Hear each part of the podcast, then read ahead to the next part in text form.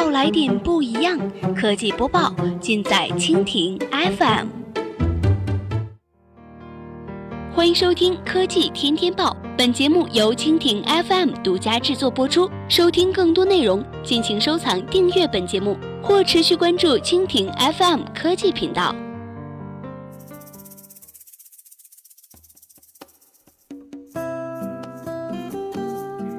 大家好，欢迎收听今天的国内播报。今天呢，我们来关注一下滴滴和 OFO 风波，印证了一条产品铁律：出厂顺序很重要。几年前，迅雷邹胜龙在南方周末逼问之下，有一段非常刻薄而有劲的毒舌。我要感谢魔兽世界，当年迅雷被网际快车压制的时候，网际快车创始人侯延堂迷恋魔兽世界，停止更新软件长达一年时间，市场份额被迅雷快速占领。在一年等于一个世纪的互联网时代，潜力公司变身巨头的最重要的因素就是时机。如今这一幕正在共享单车行业上演，滴滴和 OFO 的关系微妙，近期又将小蓝拥入怀中，还要推出自营产品，显然是要把共享单车如网约车一般平台化。但是最值得关注的不是滴滴的撒币方式，而是为什么在此时发力呢？这与滴滴的战略态势有关。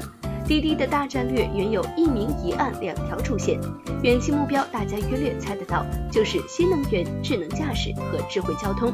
基本特点就是投资多、周期长、见效慢，需要多场景验证，具有很强的不确定性。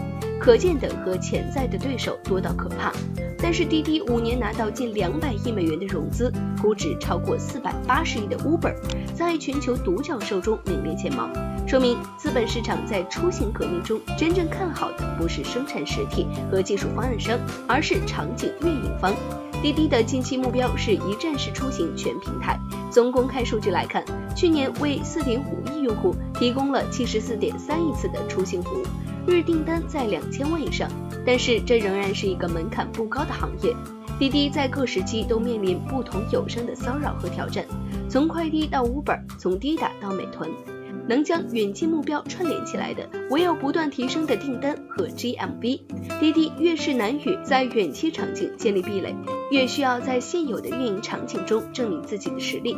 最有效的手段当然是填充和扩张场景。用陈威的话说，滴滴的主场比赛已经打完，接下来是客场。这也决定了滴滴一百二十亿美元现金的储备的主要用途。滴滴手中有一百三十多项公开专利，去年耗资千万美元，从台湾神达手里拿到二十九项美国和三十五项欧洲专利，主要是为了规避海外扩张的知识产权风险。滴滴有很多的在研项目，但是作为生产力变现有一定距离，真正花了大钱的是场景并购。滴滴的投资收购着眼于四个出发点，首先是拥有高频场景，比如 OFO、小蓝、考拉、车来了等等。其次是战略卡位，比如说对饿了么的投资，然后是海外拓展，比如对九九，就从投资发展到收购，还有其他的一些公司等等。最后是资源配置，如一九付、保险经纪以及金融租赁公司等等。共享单车之所以成为重点，是因为它的规模和高成长性。网约车和共享单车在三公里以下的短途需求中有交叉，但新政限制了供给，推动滴滴的运力向中高端长距离转移，因此二者的平行竞争并不激烈，反而是共享单车订单可以在规模上对出行体量进行补充，所以滴滴在这个阶段全力启动共享单车是出场顺序决定的。美团和摩拜做网约车是基于相同的逻辑，就是在合适的时机做自己应该做的事情。好了，以上就是我们今天节目的全部内容，感谢您的收听。如果您喜欢我们的节目，可以点击屏幕上方的星星来收藏我们的节目。明天同一时间，我们不见不散。